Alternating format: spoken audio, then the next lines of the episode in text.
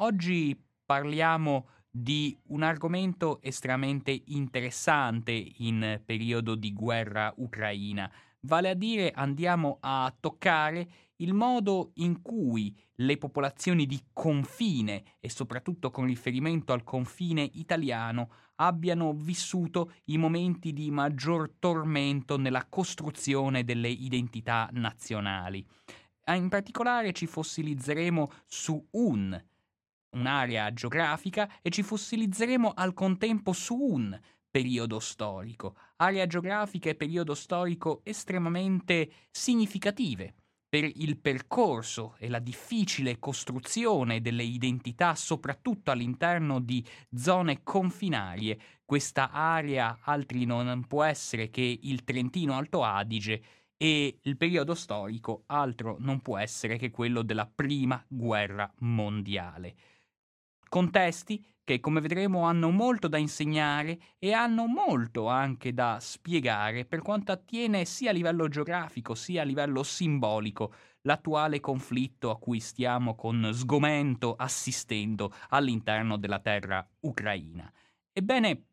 scegliere una zona di confine come quella del Trentino Alto Adige può sembrare una scelta abbastanza semplice, e forse lo è considerata la mole di materiale, considerata la mole di ricerche, considerata la mole di tesi e la mole di tesi di dottorato che si sono avvicendate negli ultimi anni, soprattutto a partire dagli anni 70, ma con una proficua accelerazione a cui abbiamo assistito in occasione del centenario della Prima Guerra Mondiale. Quindi su questa mole di materiale Ebbene, c'è molto su cui studiare e le cose che dirò. Purtroppo non sono frutto di una mia ricerca, sarebbe ipocrita affermarlo, bensì è frutto di una ricerca a cui si sono spesi con generosità e abnegazione. Varie generazioni di studiosi, dal momento che oramai siamo alla seconda generazione di studiosi che va ad affrontare più nel dettaglio i drammi e le controversie di una terra come il Trentino all'interno della Prima Guerra Mondiale, dal momento che se i primi studi, pensiamo ai convegni che già nel corso degli anni 80, mi sembra già nel 1984, per esempio, riescono a far fruttificare quei ragionamenti all'interno di un volume, memorie e immagini della Grande Guerra nel Trentino, dove appunto vediamo persone come Zagara, vediamo persone come Stranda, vediamo comunque soggetti che riescono, grazie ai loro studi, a dare la più ampia divulgazione con anche una grande meticolosità di rigore storiografico per riuscire a far comprendere al vasto pubblico che cosa è stata la prima guerra mondiale per una terra come quella del Trentino che, come ci fanno capire i titoli di alcuni di questi volumi, editi anche dal Mulino e quindi da case editrici abbastanza prestigiose, alla fine sono soggetti abbastanza dimenticati sino a quel momento dalla storiografia vigente. Ed è interessante perché appunto un, un volume i dimenticati della Grande Guerra è un volume che per la fortuna dei suoi autori oramai si ritrova nelle case di quasi tutti i trentini, sebbene, bisogna dirla tutta, all'interno di queste case dei Trentini c'è sì questo volume, ma a quanto sembra il suo autore non ci sta guadagnando nulla. Fortunato comunque per il prestigio che sta ottenendo con queste ricerche, ma ricerche che appunto ora vedono nuove generazioni al lavoro e tra tuttavia le generazioni precedenti vi è comunque da annoverare una serie di volumi appunto mi viene in mente La città di legno, edito nel 1983, che hanno un po' aperto la strada e sono degli insostituibili apripista per chiunque voglia approfondire in modo circostanziato e scientifico un ambito così peculiare come quello del Trentino. Perché scelgo quest'oggi di analizzare il Trentino durante la Prima Guerra Mondiale quando vi sarebbero all'interno dell'attuale territorio italiano altri contesti di confine che hanno vissuto in maniera particolarmente avvincente e controversa la, tutto lo snodarsi della prima guerra mondiale. Ebbene, perché il Trentino è probabilmente sia più facile da studiare, nel senso che se andiamo a guardare altre zone come quelle degli italiani d'Austria che vivevano nella regione alto adriatica, quindi nell'attuale confine orientale, ebbene lì è possibile vedere che vi sono, una, vi sono maggiori sfaccettature nell'ambito delle relazioni sociali. Per dirla meglio, se all'interno del territorio trentino vi è una netta prevalenza di economia agricola nel corso della Prima Guerra Mondiale, ebbene all'interno invece del contesto dell'Istria, del contesto della Venezia Giulia, al suo interno invece vi è una presenza piuttosto nutrita e sostanziosa di centri urbani, di centri urbani che sono centri urbani talvolta con una piuttosto marcata industrializzazione e dove c'è Trieste come città, questo autentico porto di rilevanza internazionale che rende molto più articolato e variegato il quadro rispetto a un'area trentina che appunto può sì contare su una città come quella di Rovereto, ove era comunque presente a quell'epoca un polo industriale di una certa rilevanza, però sta di fatto che la gran parte dell'economia trentina comunque aveva il suo fulcro, aveva il suo perno attorno a, zo- attorno a, a un tipo di relazione fondato sulla borgata, sulla valle, sul contado, che non aveva granché a che spartire con realtà strettamente urbane. Peraltro è interessante notare di come proprio anche alla luce di questo diverso modo di relazionarsi all'interno dei contesti sociali di tali zone di confine a quell'epoca, lo voglio rimarcare con forza, come vedremo anche nel prosieguo della nostra discussione, pienamente inquadrate tra i sudditi dell'impero austro-ungarico, ebbene all'interno della zona triestina c'è qualcosa che all'interno della zona trentina non ravvisiamo con grande impatto, vale a dire sia a Trieste che soprattutto nel ceto operaio, nei nuclei fondanti dell'operaismo italiano come quelli di Monfalcone, assistiamo a una conflittualità sociale, già all'epoca dei fatti che andiamo raccontando che non ravvisiamo, per esempio all'interno dell'area trentina, dove sì, è vero, il conflitto sociale è presente, però sicuramente non ha quell'incidenza, non ha quel carattere così determinante all'interno del contesto sociopolitico trentino.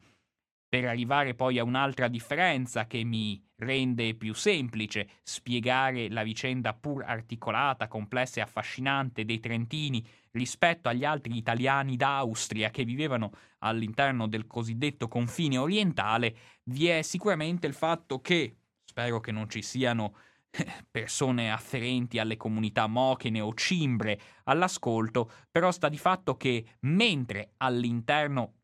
del contesto del confine orientale abbiamo il mescolarsi, il sovrapporsi, ma anche lo scontro efferato tra varie componenti etniche, abbiamo questo intersecarsi a volte pacifico, a volte violento tra comunità croate, comunità slovene, comunità italiane e anche comunità ebraiche, ebbene questo, questo confluirsi che assume carattere di esasperata tensione soprattutto con l'avvio del fascismo di confine negli anni venti del Novecento, ebbene all'interno del contesto trentino invece si può dire con un'approssimazione forse grossolana, ma comunque tendenzialmente accettabile, che vi è invece una certa omogeneità etnica. E anche questo appunto rende più semplice la fruizione complessiva di un discorso imperniato su questi sudditi italiani dell'impero asburgico che si trovano sotto il vortice della prima guerra mondiale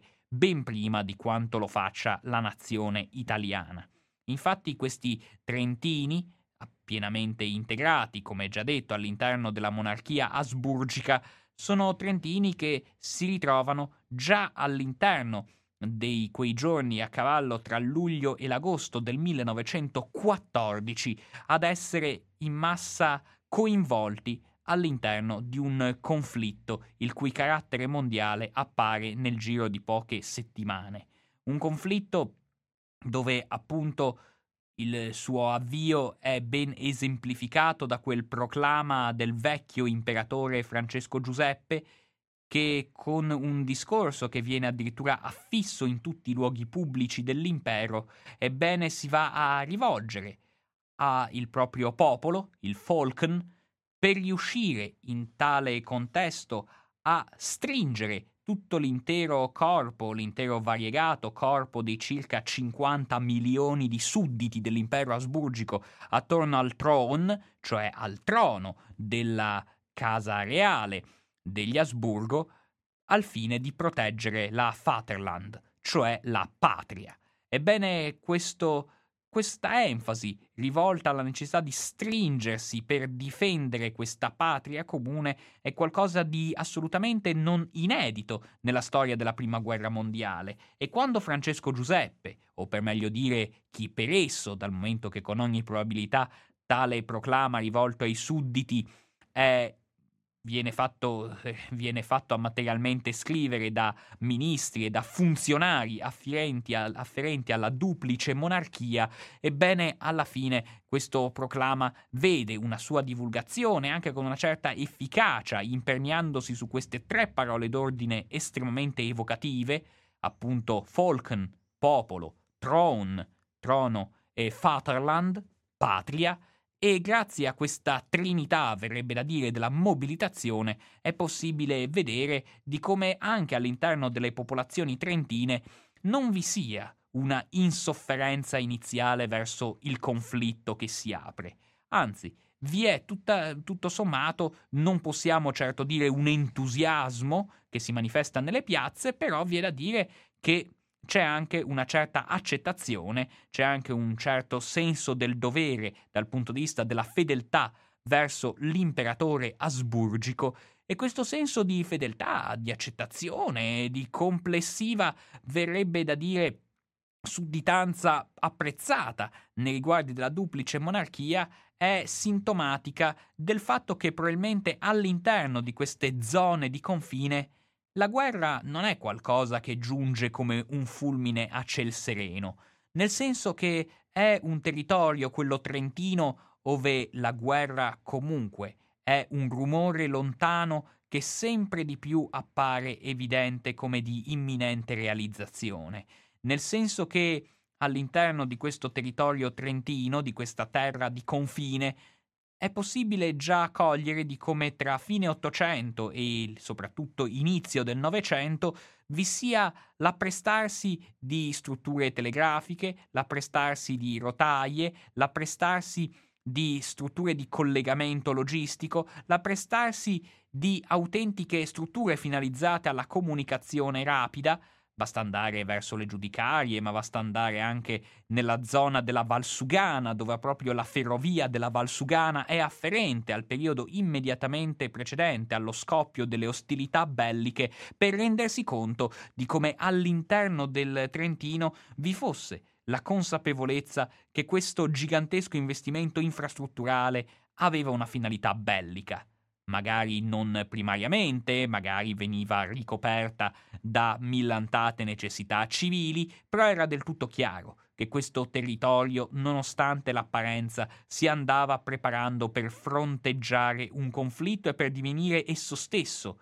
territorio nodale e cruciale per lo svolgersi della guerra. Il che, viene a dire, nonostante il fatto che almeno a partire dal 1882, Italia e Austria fossero paesi alleati, rigidamente alleati. Però nonostante questa alleanza de iure, de facto vi è da dire che invece le classi dirigenti asburgiche erano ben consapevoli che prima o poi si sarebbe giunti a una guerra contro l'Italia, con la conseguenza che quel territorio finisce per essere ben presto circondato e punteggiato da strutture e infrastrutture finalizzate a garantire una certa, una, un certo snodarsi più o meno efficace poi di tutto, di tutto il marchingegno organizzativo e materiale bellico. E quindi, alla luce di questa situazione, forse non suscita neanche troppo sgomento all'interno delle popolazioni del Trentino il momento in cui ben 32 classi di età vengono reclutate per partire al fronte. Già alla fine di luglio del 1914 vediamo un numero estremamente consistente di italiani d'Austria più o meno complessivamente sono 110.000 indicativamente, comunque di questi più o meno 65.000 sono afferenti alla zona istriano e della Venezia Giulia, mentre invece quindi ne consegue che circa 55.000 sono i soldati afferenti al Trentino Alto Adige che si ritrovano con la divisa a combattere già in quei primi mesi di guerra all'interno dei fronti ove sta sviluppando la sua tensione bellica la duplice monarchia. Ebbene, all'interno di questo reclutamento forzoso di decine, di migliaia di eh, altoatesini, ebbene questi trentini raggiungono quella che possiamo definire essere a tutti gli effetti il luogo nevralgico di questi primi mesi di guerra per l'Austria-Ungheria. Infatti l'Austria, in questi primi mesi di guerra, sta sì combattendo contro la Serbia, una Serbia verso cui, verso cui le spinte aggressive erano comunque piuttosto preventivabili e prevedibili all'interno dello Stato Maggiore del maresciallo Konrad von Hathenau era del tutto evidente che c'era un caso I, un caso Italia, da sbrigare, da sbrigare nell'imminente, c'era anche un caso S, cioè un caso serbo, di cui comunque si capiva che prima o poi ci si sarebbe scontrati a mano armata, e poi vi è anche un altro caso, forse il più importante per le sorti di, degli italiani d'Austria, che è il caso R, vale a dire la Russia, che è il soggetto che dà veramente più filo da torcere a queste truppe austro-ungariche, alcune delle quali appunto di lingua, di etnia e di nazionalità italiana, che raggiungono appunto non per niente quel fronte a tutti celebre come fronte della Galizia, questa zona dell'Ucraina, ancora oggi pienamente nel vivo delle cronache a causa delle sue del suo dibattito attorno all'identità di tale zona di confine, ebbene all'interno della Prima Guerra Mondiale assurge una sua centralità proprio perché vede il confluire massiccio di italiani d'Austria che in gran parte vanno ad ammassarsi in questi primi mesi di guerra all'interno di questo fronte estremamente sanguinoso. Questo fronte che, di cui è difficile dare una contezza di quanto sia stato deleterio a livello di perdite per l'esercito austriaco già nel primo semestre, anzi del primo quadrimestre del conflitto mondiale. All'interno di questo fronte russo, dove appunto, data la scarsa importanza e il numero piuttosto risicato di uomini destinati al fronte serbo, alla fine vede una sua centralità effettiva nell'accogliere questi soldati provenienti dall'ambito delle nazionalità italiane e questi soldati vanno incontro a una fornace quanto mai letale. In questo fronte orientale, in questo fronte che vede contrapposti Austria e Russia, i morti sono in, quantità sbalorditive. Ci ritroviamo al cospetto infatti di una situazione in cui questi soldati, dopo aver subito un addestramento piuttosto superficiale all'interno delle zone come quelle di Innsbruck, alla fine si ritrovano a combattere all'interno di questa macchina bellica asburgica di cui tuttavia gli italiani a quanto pare dovranno ben presto ricredersi sulla sua effettiva pluralità che sembrava riecheggiare nella propaganda imperiale. Infatti vi è da dirla tutta che nonostante gli italiani d'Austria fossero più o meno un milione, qualcosa più di un milione, all'interno di questo impero che contava su per giù 50 milioni di abitanti, Viene da dire che questa, questa proporzione non veniva rispettata all'interno dei graduati dell'esercito austriaco. Infatti, quando l'esercito austriaco si approccia alla carneficina della prima guerra mondiale, ebbene ha un corpo ufficiali che invece riflette uno sbilanciamento quanto mai evidente tra, tra graduati e truppa, nel senso che a quanto pare le gerarchie dell'esercito asburgico hanno bene in mente di far chiarire ai loro sottoposti, alle loro reclute, chi è effettivamente che comanda nella duplice monarchia. E quindi, grazie alle ricerche che sono state esperite, è possibile giungere alla conclusione secondo cui, in fin dei conti, su mille ufficiali dell'esercito austri- austriaco, oltre 568 fossero le persone di etnia e di lingua tedesca. Se andiamo ad aggiungerci più o meno un 250 su 1000 ufficiali di origine, di etnia e di lingua magiara, ne consegue che, come si può intuire, ufficiali italiani a tutti gli effetti si contavano veramente sulle dita di due mani, erano circa più o meno 8 su 1000. Ed è del tutto chiaro che questa disparità probabilmente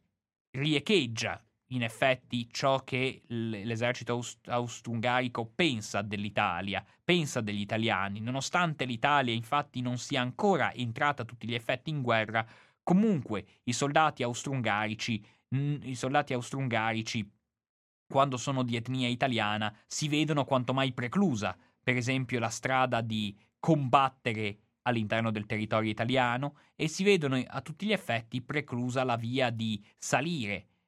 la scala gerarchica dell'esercito austro-ungarico in considerazione se non altro del fatto che non solo vedere degli italiani d'Austria, ma vedere degli italiani d'Austria con le armi in mano è qualcosa che in generale alle autorità delle, dell'impero asburgico non lascia particolarmente soddisfatti e lusingati. All'interno di questo contesto, quindi, si riesce bene a capire di come questi soldati italiani d'Austria affrontino il fronte bellico. E dei soldati dobbiamo, sui soldati occorre rivolgere primariamente il pensiero prima di passare ad altri soggetti, ad altre categorie che sono comunque coinvolte in questa efferatezza bellica, se non altro per il numero sbalorditivo di morti che si accompagnano a tale categoria già nei primi mesi e nelle prime settimane in cui si combatte in maniera estenuante sul fronte russo. Infatti in questo contesto è possibile assistere per esempio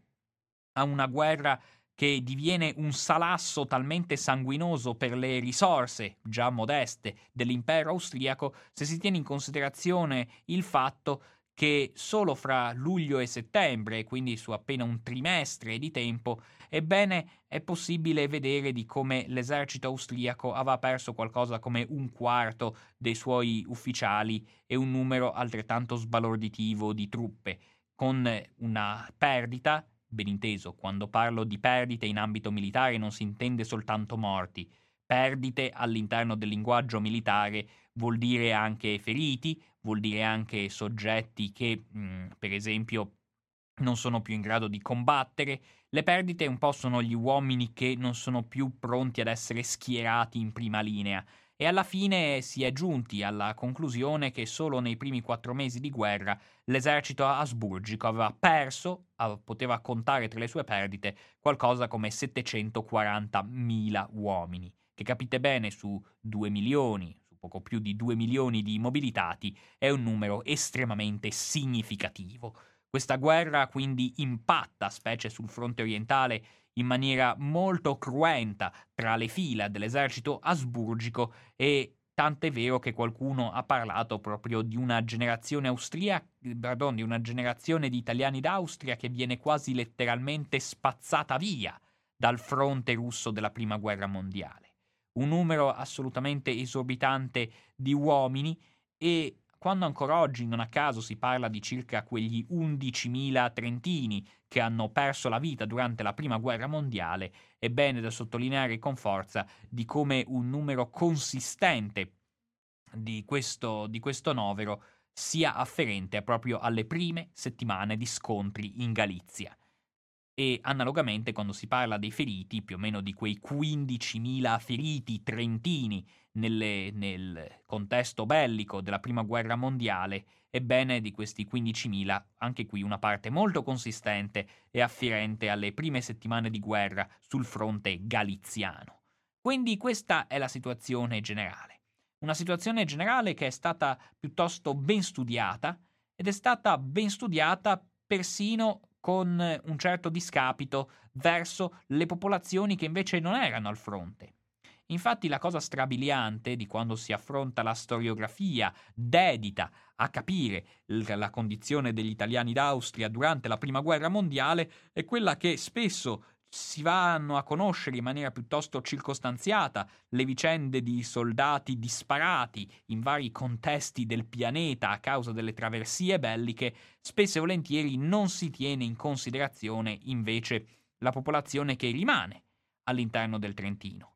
Quella popolazione che pure in numero piuttosto cospicuo, mi sembra sui 200.000 se non ricordo male, sta di fatto che sono popolazioni che comunque rimangono all'interno delle loro case, delle loro vallate, di loro si conosce sin troppo poco, il che appunto è un po' paradossale. Peraltro, per chi si ritrova ad affrontare le vicende sia dei soldati che dei cittadini, tra virgolette, senza armi in pugno all'interno del contesto alto atesino, Viene in aiuto, per esempio, quella grandissima raccolta di fonti storiografiche rappresentate dalla memorialistica e dai diari. Un eh, diario e una raccolta di memorie personali che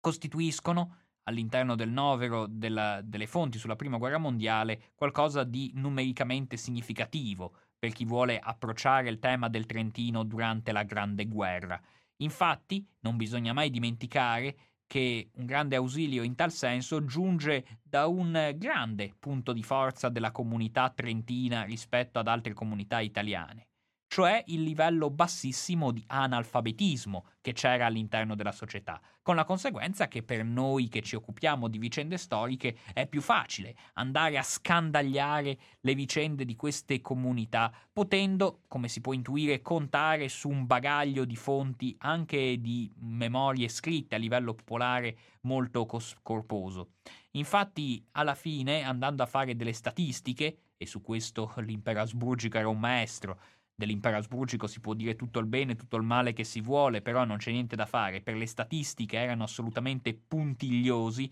Ebbene, tra i cittadini maschi adulti che abitavano nella zona trentina, ebbene, come si può intuire, una parte cospicua, più o meno mm, una parte cospicua, che è più o meno l'85% della popolazione, risultava in grado di leggere e scrivere un dato estremamente diverso rispetto a un contesto come quello maschile risultante dai fogli di leva, dai fogli matricolari per quanto attiene il resto della popolazione italiana, dove andando quindi ad escludere l'intera componente femminile, ebbene eh, trapela evidente di come solo il 15% di, di soldati pardon, scusate, solo il 45% di soldati era in grado di leggere e scrivere all'interno del contesto italiano, con delle percentuali ancora più impietose in alcune zone del mezzogiorno d'Italia. Dunque all'interno di questo contesto quindi si riesce a comprendere quanto deve essere stato efferato il trauma di questi primi mesi all'interno del fronte. Un fronte che appunto vede disintegrarsi nella maniera più sanguinosa e truce possibile un numero estremamente elevato di di reclute e di soldati, di reclute evidentemente male equipaggiate e di reclute non adeguatamente addestrate, ma reclute cui, la cui effettiva consistenza in realtà ancora oggi non può essere presa in esame in modo così netto e con delle conclusioni così certe. Mi spiego meglio probabilmente quel numero che abbiamo lanciato di 11.000 soldati trentini periti sul fronte della Prima Guerra Mondiale è un numero sottostimato, nel senso che se andiamo a vedere certe realtà che hanno contraddistinto complessivamente il fronte, eh, il fronte e il, il reclutamento di uomini ai fini bellici, ebbene si vede che se Fino a qualche anno fa si davano delle cifre, con l'andare degli anni si è finito per avere delle cifre radicalmente diverse. Faccio un esempio chiaro. All'interno della cittadina di Caldonazzo, questa cittadina che mi sembra abbia non più di 4.000 abitanti, ebbene a Caldonazzo, se fino agli anni 60, considerati i censimenti fatti ad opera della regione e delle amministrazioni comunali, vi, si contavano qualcosa come 40 periti all'interno della prima guerra mondiale, già negli anni 2000 si iniziava a parlare di 60 periti e poi, sì, per poi salire sempre di più a dare una cifra intorno ai 70 periti, con la conseguenza che non dico che bisogna applicare aritmeticamente questo esempio di Caldonazzo sull'intero corso del, della disamina dei morti trentini, però sta di fatto che quindi quando si parla di 11.000 uomini afferenti all'Alto Adige che sono morti durante la Prima Guerra Mondiale, probabilmente quel numero è sottostimato. E rammarica di come anche per riuscire ad avere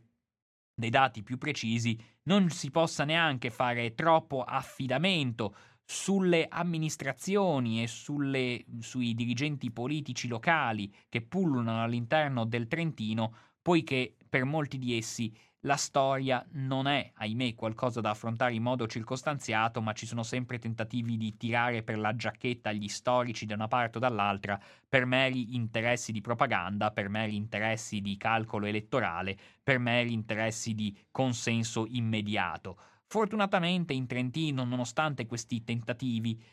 in Trentino, vi è da dire, la comunità degli storici invece ha lavorato in maniera piuttosto seria, continua a lavorare in maniera piuttosto seria, evitando troppe compromissioni intellettuali con gli avidi interessi della politica e riesce in questo modo ad essere un faro, un punto di riferimento di rigore storiografico non solo a livello nazionale, ma mi verrebbe da dire anche a livello internazionale. Dunque, parlando di soldati, abbiamo capito qual era la loro condizione. Però vi è da dire che per una parte consistente di persone che vivono all'interno del Trentino, l'esperienza drammatica, l'esperienza traumatica è indubbiamente quella del profugato. Infatti, vi è da dire la verità, ancora prima che scoppiasse la guerra, quindi quando c'era però un caso I, cioè un caso Italia, tra, nelle scrivanie degli stati maggiori dell'esercito ausburgico, era sicuramente presa in considerazione l'idea di evacuare intere zone. L'evacuazione di intere zone del Trentino, l'evacuazione forzata, forzosa e coercitiva da interi borghi, da intere vallate del Trentino, era qualcosa di congegnato e di messo in conto per vari aspetti. E pur sapendo dei traumi che questo avrebbe provocato su delle comunità lacerate, su delle comunità che sono, si trovano ad abbandonare la propria terra, le proprie case, sovente le proprie famiglie, lasciando anche un senso di amarezza che spesso e volentieri si traduce nella diaristica e nella memorialistica. Infatti, inutile girarci intorno, una parte estremamente consistente di persone del Trentino che scrivono le loro memorie sul periodo della Prima Guerra Mondiale lo fa a seguito dell'esperienza traumatica del profugato. E questo profugato, appunto, era considerato ineluttabile, inevitabile, proprio in virtù del fatto che il Trentino sarebbe stata considerata zona di guerra. Zona di guerra dove peraltro i presidi austro-ungarici per riuscire a trovare delle posizioni di difesa migliori sarebbero arretrate rispetto al confine effettivo, quindi una parte di territorio meridionale comunque si metteva in conto sarebbe passata sotto giurisdizione italiana, ma non per vittoria delle truppe italiane, quanto per un arretramento tattico delle truppe austriache che lasciano una parte di territorio agli italiani in modo di attestarsi su linee di difesa migliori leggermente più a nord, sta di fatto che all'interno di questo contesto e all'interno di queste zone è del tutto chiaro che una parte della popolazione si reputa inevitabile che venga forzatamente allontanata dalle zone più nevralgiche, sia perché, viene detto chiaramente, si rischia di sottoporre le popolazioni civili a una vita condotta proprio nel mezzo della furia e della tempesta degli eserciti che si vanno scontrando l'un con l'altro. E questo vale sia per la fortezza di Trento, che deve essere assolutamente evacuata, sia per la fortezza di Riva, questa zona collocata in prossimità di eh, fonti d'acqua che possono essere un ottimo volano per gli italiani per riuscire ad attaccare per via, per via acquea una parte consistente dell'esercito austriaco, ebbene a partire da queste due fortezze si arriva a eh, evacuare una parte tuttavia molto consistente, del, una parte tuttavia molto consistente del, delle, popolazioni, delle popolazioni trentine. E parliamo appunto di, una, di, un, di un novero che mi sembra vada a raggiungere qualcosa come 170.000 persone. Quindi parliamo veramente di un numero esorbitante di cittadini, di donne, di bambini, di uomini che sono costretti a tutti gli effetti a lasciare la propria terra a lasciarla appunto per non finire schiacciati nel tritacarne atroce del fronte bellico, ma altrettanto, e questo nei militari era particolarmente evidente, anche perché questi soggetti sono reputati inaffidabili. Insomma, degli italiani d'Austria tendenzialmente non ci si fida, specialmente in quelle zone dove appunto si confina con l'atavico nemico italiano e di conseguenza queste popolazioni vengono allontanate. Come tuttavia allontanare queste popolazioni? I militari che organizzano questa cosa sanno di avere un numero enorme di funzioni e di possibilità tra le proprie mani per gestire anche queste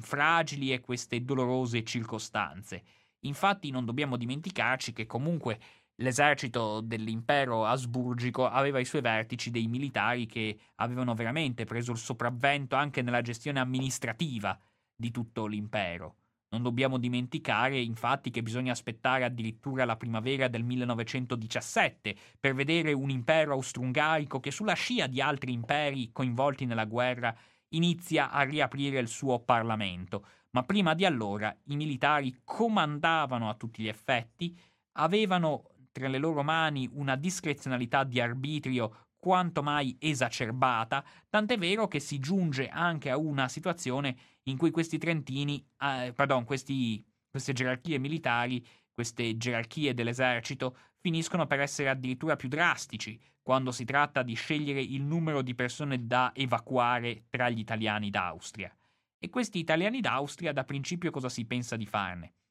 Da principio si pensa di caricarle su alcuni vagoni per riuscire a fargli raggiungere alcune zone, pensiamo alla stessa Innsbruck già menzionata, dove però vi è da dire che nel momento in cui questi profughi vengono fatti scendere dai treni, sono comunque sottoposti a una selezione, nel senso che per riuscire a sopperire alle carenze di manodopera dell'industria austriaca si vanno a scegliere i soggetti più titolati proprio nel momento in cui scendono dal treno.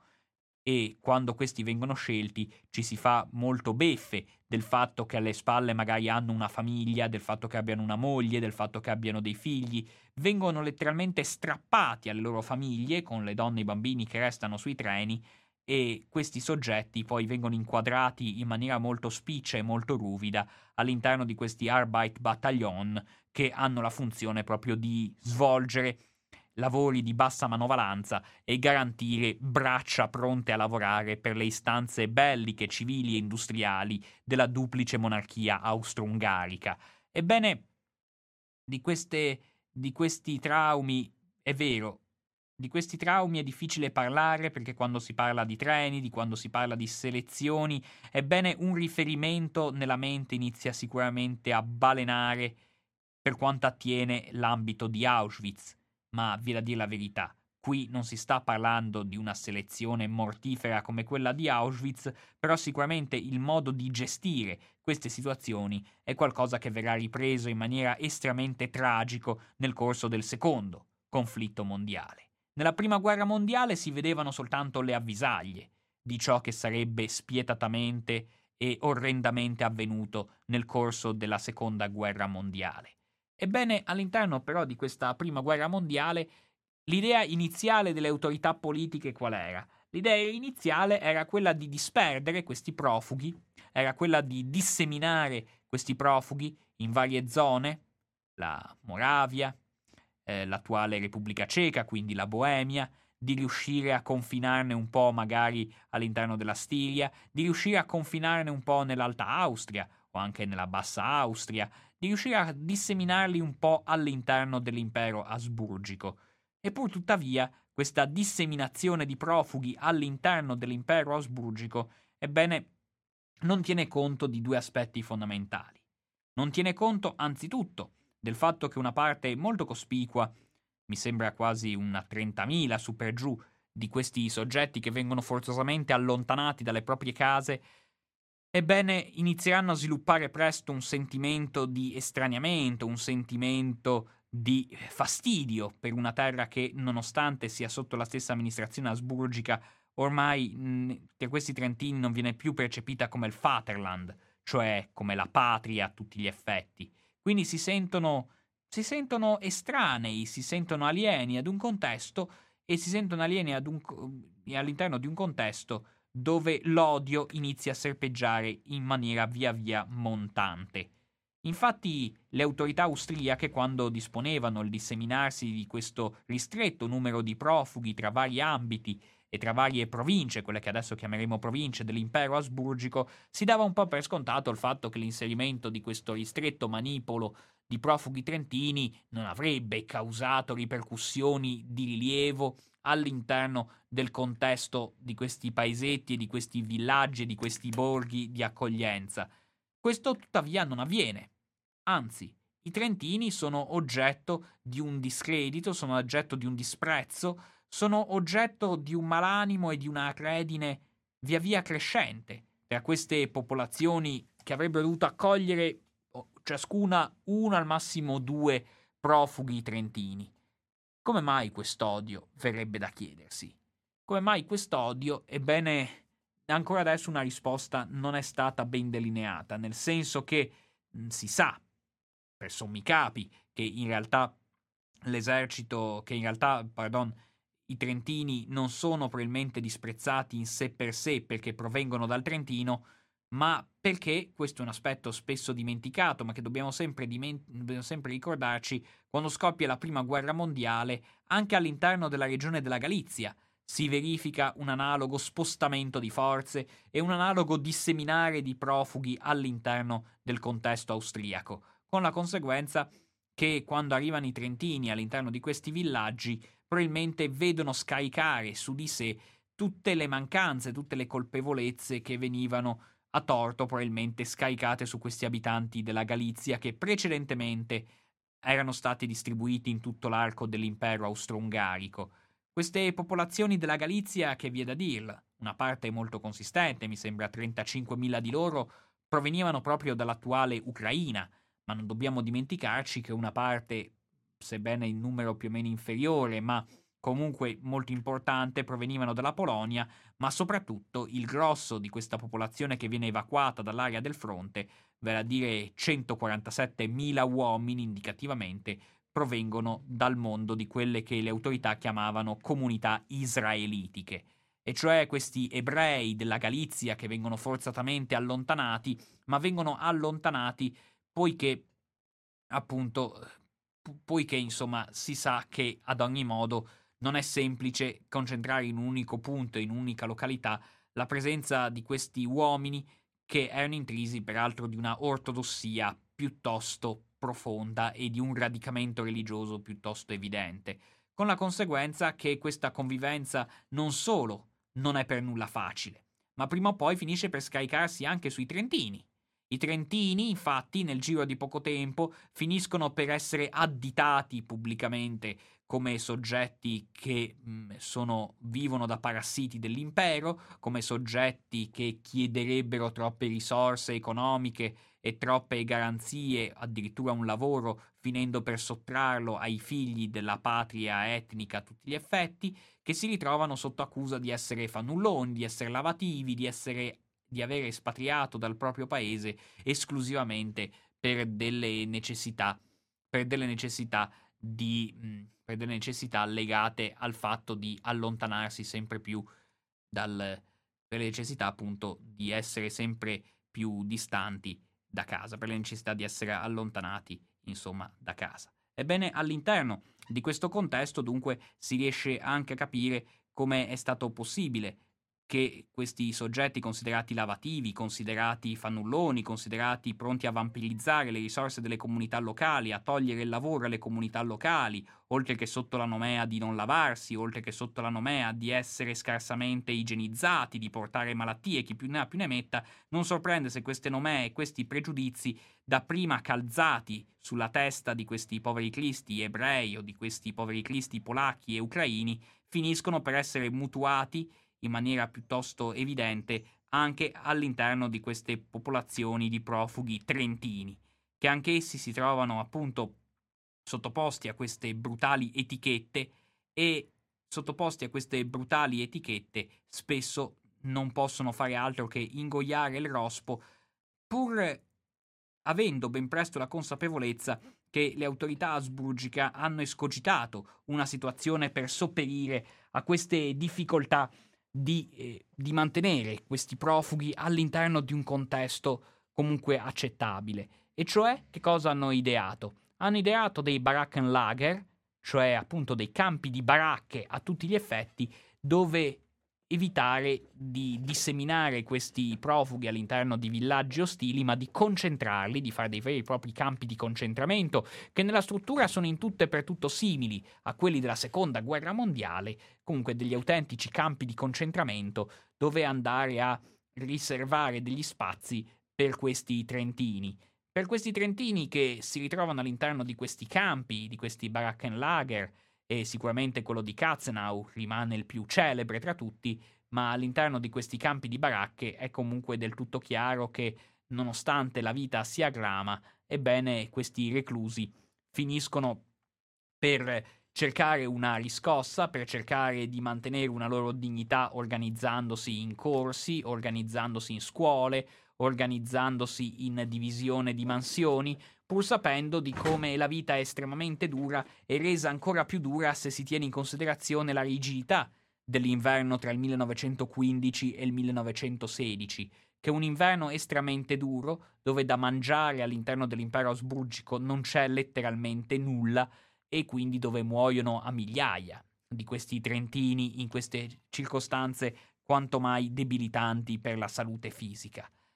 E viene a dirla tutta, per quanto una certa storiografia e anche una certa memorialistica abbia lasciato trapelare l'idea che questi trentini abbiano vissuto all'interno di questi villaggi dei profughi in maniera piuttosto eh, piacevole, eh, facendosi accogliere in questi villaggi della Boemia e della Moravia, sviluppando forme di convivenza magari accentuate dall'idea di appartenere a una comune Vaterland, a una comune patria, probabilmente questa non è la realtà che corrisponde a qualcosa di generalizzabile. Infatti, a un certo punto, paradossalmente,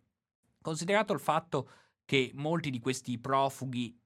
si ritrovavano all'interno di famiglie, all'interno di borghi dove non avevano nulla su cui far reggere il proprio sostentamento e la propria sopravvivenza, questi stessi soggetti finiranno ben presto per chiedere loro stessi di essere destinati ai campi di baracche, ai campi di concentramento, piuttosto che andare all'interno dei borghi rurali dispersi a nord o a sud dell'impero. E tra questi campi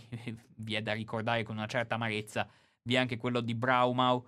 che oramai è celebre tra gli storici per essere la città natale di Adolf Hitler, ma mentre Hitler in quel momento non c'era nella casa natale perché pronto a combattere all'interno di un reggimento bavarese, la sua città di nascita, appunto nella Bassa Austria, era finita per divenire il centro di raccolta di un numero piuttosto cospicuo di trentini e anche, vi è da dire, di istriani, di triestini, di persone afferenti al confine orientale italiano che a volte condividevano questa detenzione, questa reclusione con altri con altri italiani d'Austria, ma a volte vedevano anche dei campi di concentramento e delle strutture appositamente destinate a loro. Dunque, all'interno di questo contesto generale appare del tutto chiaro di come vivere all'interno di questi campi per molti soggetti altoatesini fosse considerata una alternativa migliore, più lusinghiera che non stare all'interno di borghi e di villaggi rurali dove magari non ti veniva garantito neanche quella piccola quantità di di cibo e di, di, elementi di sostentamento che invece a volte si dà per scontati, vale a dire all'interno appunto del, del contesto dei campi comunque una certa razione di cibo ogni giorno ti, ti veniva nel bene o nel male garantita.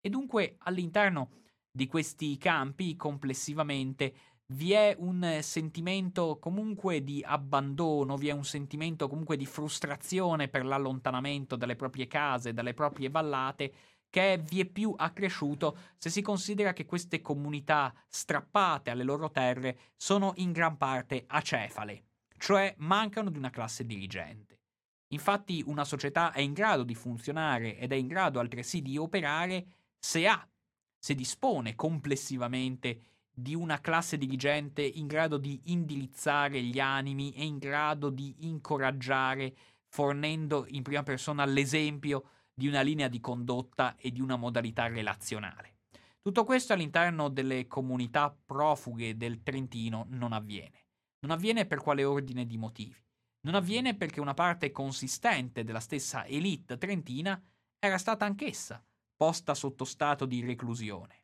Uno stato di reclusione che, sebbene nella memorialistica a volte appare del tutto similare a quello dei profughi, in realtà è una reclusione che ha delle caratteristiche diverse. Infatti, un numero via via crescente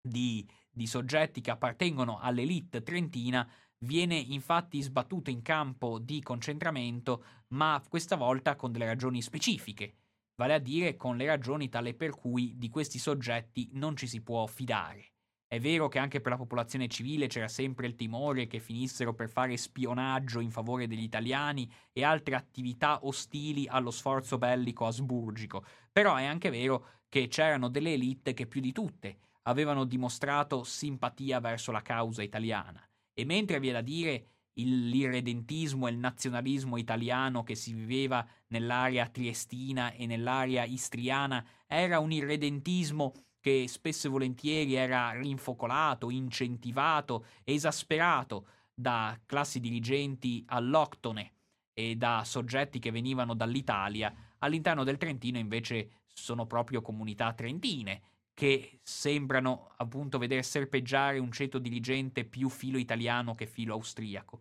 Non sorprende se questo ceto dirigente, con la guerra disperata ed efferata in corso tra Italia e Austria, finisca per essere inclusa in liste sempre più ampie con l'andare dei mesi e sempre più eh, poste sotto il risoluto occhio vigile delle gerarchie militari come persone socialmente inaffidabili, cioè politisch untermech appunto politicamente inaffidabili e nella lista degli inaffidabili politicamente appunto vengono annoverate persone via via recluse all'interno di questi campi di prigionia. Campi di prigionia che sì, appunto vanno a punteggiare tutto il territorio austriaco, però una cosa che spesso non viene tenuta in considerazione e non viene tenuta in considerazione neanche da coloro e sono tanti che hanno iniziato negli ultimi anni ad avvicinarsi alla storia del proprio territorio, potendo peraltro contare sui musei storici di Trento, di Rovereto, che hanno un sacco di materiale da offrire per chi intende approcciare all'ambito della Prima Guerra Mondiale in quei territori, ma nonostante tutto, anche tra le persone più esperte, spesso ci si dimentica di come una parte piuttosto cospicua, nell'ordine delle decine di migliaia, una parte piuttosto cospicua di questi soggetti del Trentino finisce per essere concentrata in luoghi che non si collocano lontano dalle proprie abitazioni. Nel senso che ci sono per esempio abitanti della Valsugana che finiscono per essere concentrati nella zona attorno a Pergine, quindi veramente a volte a 30 se non a 40 km di distanza dalle proprie abitazioni. Però con il paradosso costituito dalla situazione tale per cui se in certe zone particolarmente nevralgiche per il fronte la disciplina militare era talmente ferrea da mh, ledere in maniera piuttosto significativa libertà personali, le libertà civili delle persone che transitavano in zona, alla fine si arriva a porre sotto stretta sorveglianza per fare in modo che addirittura persone che abitavano a 30 km dal luogo di internamento non possano ritornare neanche per un istante all'interno delle proprie case, sapendo che quei luoghi sono presidiati in mano militari per impedire che ci siano transiti di soggetti. Ebbene, quindi all'interno di questo contesto, a volte connotato per delle scelte quanto mai irrazionali, si consuma questa guerra di lunghezza e di, dura- e di durata esasperante. Di durata esasperante, ma una durata, e qui insomma andando alle ultime categorie che è giusto affrontare, ebbene, all'interno di questa durata vi è anche una via via crescente estensione geografica verrebbe da dire, delle terre coinvolte da questa guerra, nel senso che, trovandosi a combattere all'interno del fronte russo, ebbene ci si può immaginare quanto siano stati i prigionieri, quanti siano stati i prigionieri che sono finiti ben presto sotto le mani e sotto le autorità delle, dell'esercito russo e impiegati dai russi come autentici prigionieri. Ed è un numero assolutamente non irrilevante Nel corso della prima guerra mondiale si è stimato che qualcosa come 2,2 milioni di soldati asburgici siano finiti prigionieri nelle mani dei russi, che è un numero che assomiglia più o meno al numero delle reclute che sono state chiamate al fronte nell'estate del 1914. Cioè, è vero che ovviamente con l'andare degli anni sono aumentati i bandi di leva, sono state portate al fronte nuove generazioni di uomini pronte a farsi massacrare, però è altresì vero che è un numero assolutamente sconcertante, questo di 2,2 milioni di soldati asburgici che finiscono catturati dall'esercito russo. E tra questi c'è un numero anche piuttosto consistente, vi è da dire, mi sembra sui 30-35 mila trentini che finiscono sotto le mani dei russi. E quando finiscono sotto le mani dei russi, spesso si ritrovano a vivere in un contesto quanto mai di peripezia, alla sola idea di tornare a casa. Per molti infatti l'idea del ritorno è un'idea che deve essere ben presto accantonata, abbandonata e anche se ci si avvicina sempre di più con la fine della guerra alla propria terra natia, spesso bisogna attraversare dei campi di transito, bisogna attraversare dei luoghi di raccolta che lasciano presagire, che lasciano complessivamente presagire tutta la tortuosità e tutta la difficoltà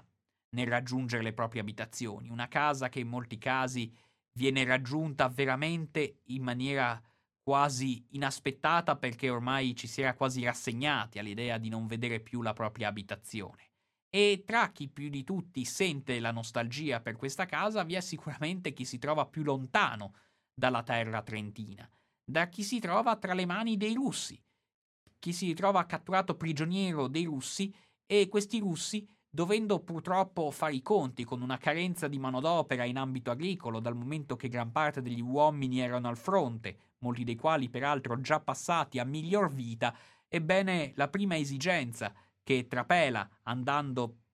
a reclutare questi prigionieri dell'impero austriaco è quello di riuscire a destinare questi uomini, per esempio nei vari villaggi russi, nelle varie singole comunità russe, dal momento che questi soggetti potrebbero essere un'adeguata supplenza per tutti quei contadini che invece sono andati al fronte. Quindi per sostituire, per sostituire i contadini russi impiegati altrove, i prigionieri austro-ungarici provenienti anche dal Trentino svolgono un loro ruolo importante e si ritrovano appunto quindi anche sperduti nei più lontani villaggi della Russia, all'interno di vicende che peraltro sono state studiate anche in modo piuttosto meticoloso, col paradosso che a volte si vanno a studiare più questi soggetti che abitano lontano e che vanno a vivere lontanissimi dal Trentino che non nelle comunità di Pergine a pochi chilometri dal capoluogo della regione. Ebbene, è comunque interessante notare di come anche in base agli studi fatti da Quinto Antonelli e fatti, da, fatti anche da altri studiosi di estremo prestigio quando si tratta di capire le vicende trentine della Prima Guerra Mondiale, ebbene è interessante notare che secondo un censimento svolto nel 1926, addirittura all'interno di quella che oramai era divenuta a tutti gli effetti l'Unione Sovietica, vivevano qualcosa come 1500 trentini. Quindi si capisce che questi 1500 non solo erano passati indenni dall'esperienza di essere prigionieri dell'esercito russo, ma si erano a tutti gli effetti integrati all'interno della comunità russa, finendo complessivamente per divenirne quasi cittadini a tutti gli effetti. Anche perché, vi è da dirla tutta, all'interno di quel contesto russo avviene qualcosa di particolarmente significativo che rende difficile anche il ritorno a casa di questi soldati trentini. Sicuramente una parte di loro, di questi soldati trentini, riesce a tornare nel territorio italiano già nel 1916 perché decide volontariamente di arruolarsi e di combattere nell'esercito italiano. Non si dimentichi che ci sono dei campi di prigionia di prigionieri austro-ungarici che comunque annoverano dei soggetti che fino a pochi anni fa erano anche studiati con una certa verve propagandistica anche nelle scuole italiane, i famosi Chiesanover, eh, vale a dire questi prigionieri rinchiusi nel campo di Chiesanov che decidono a tutti gli effetti di passare di barricata e di combattere, di tornare in Italia per combattere nelle fila dell'esercito italiano e di essere annoverati nell'esercito di Casa Savoia, dimostrando questo spirito patriottico spesso enfatizzato nella pedagogia nazionale italiana. Però una parte considerevole di questi soggetti finisce invece per essere tra le mani appunto di questi russi. Per essere tra le mani di questi russi e anche se spesso il desiderio è quello di tornare a casa, vi è da dire che con l'accrescersi delle tensioni interne alla Russia, con la rivoluzione bolscevica del novembre 1917, con la successiva sanguinosa guerra civile che si consuma in Russia negli anni a cavallo tra eh, la fine eh, della prima guerra mondiale e la ritrovata pace europea, ebbene all'interno di tale situazione, all'interno di tale situazione complessiva,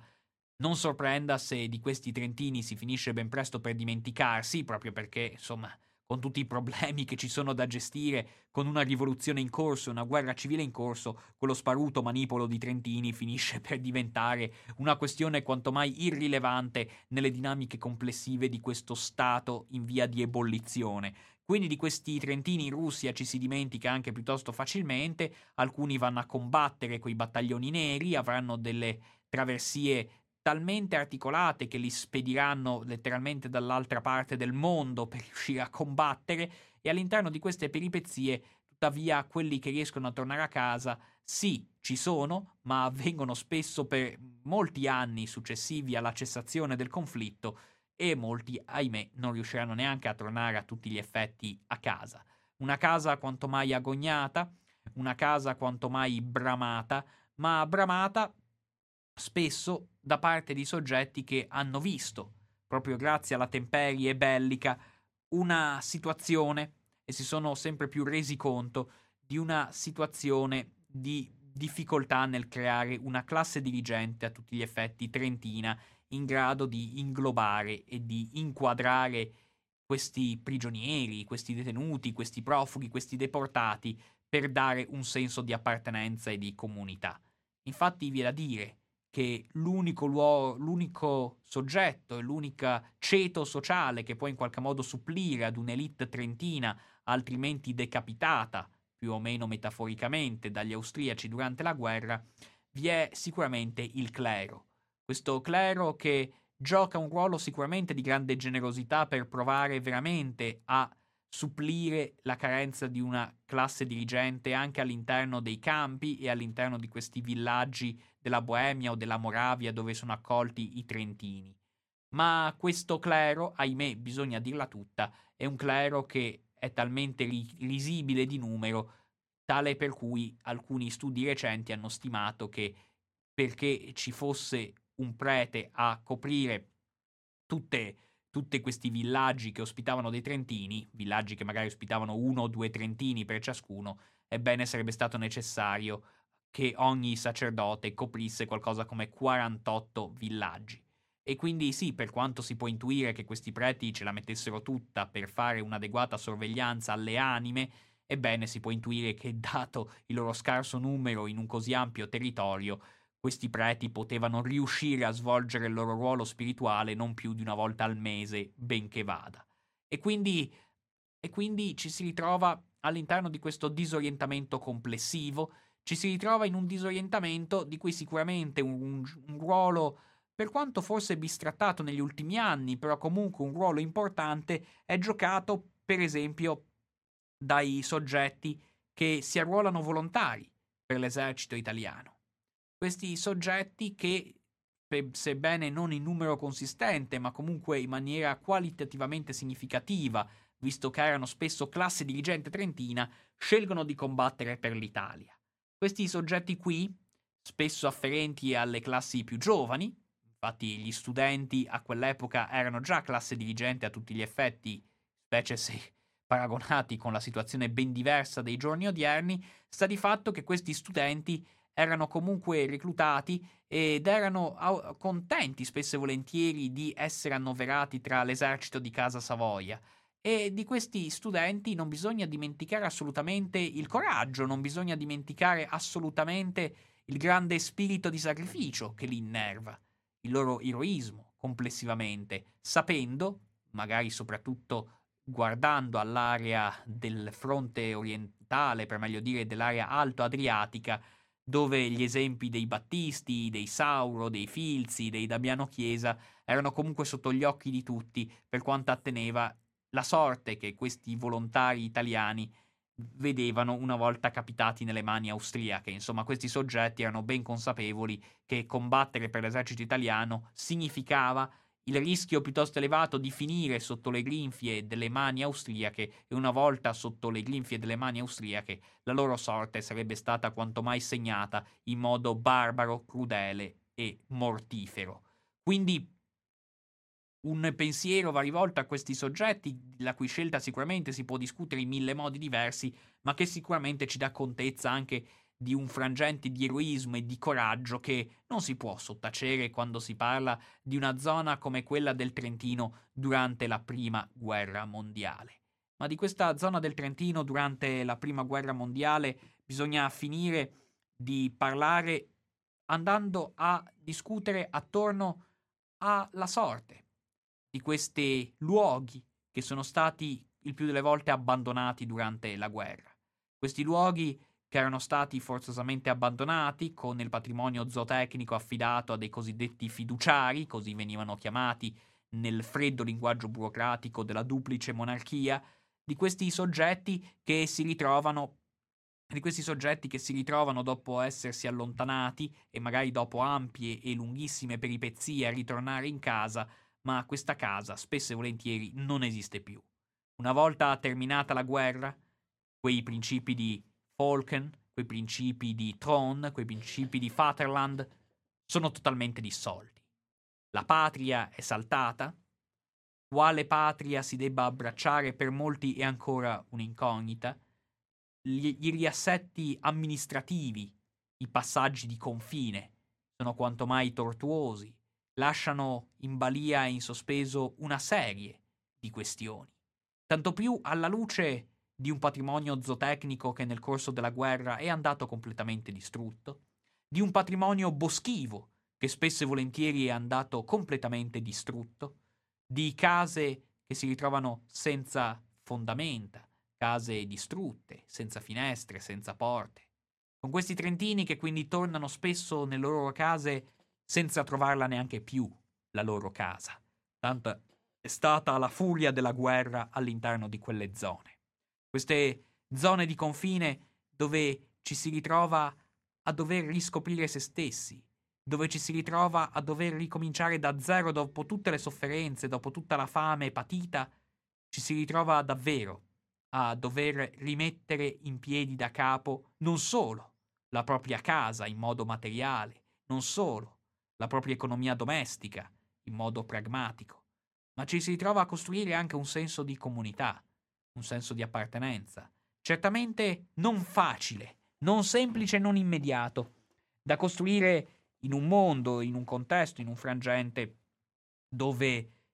dove la patria era andata dissolta, dove nuovi stati si, va, si andavano formando, dove l'impero asburgico era oramai un polveroso ricordo del passato, dove oramai dei trattati di pace andavano a stabilire nuovi assetti amministrativi, completamente nuovi e, per molti anche, completamente ricchi di incognite. Grazie.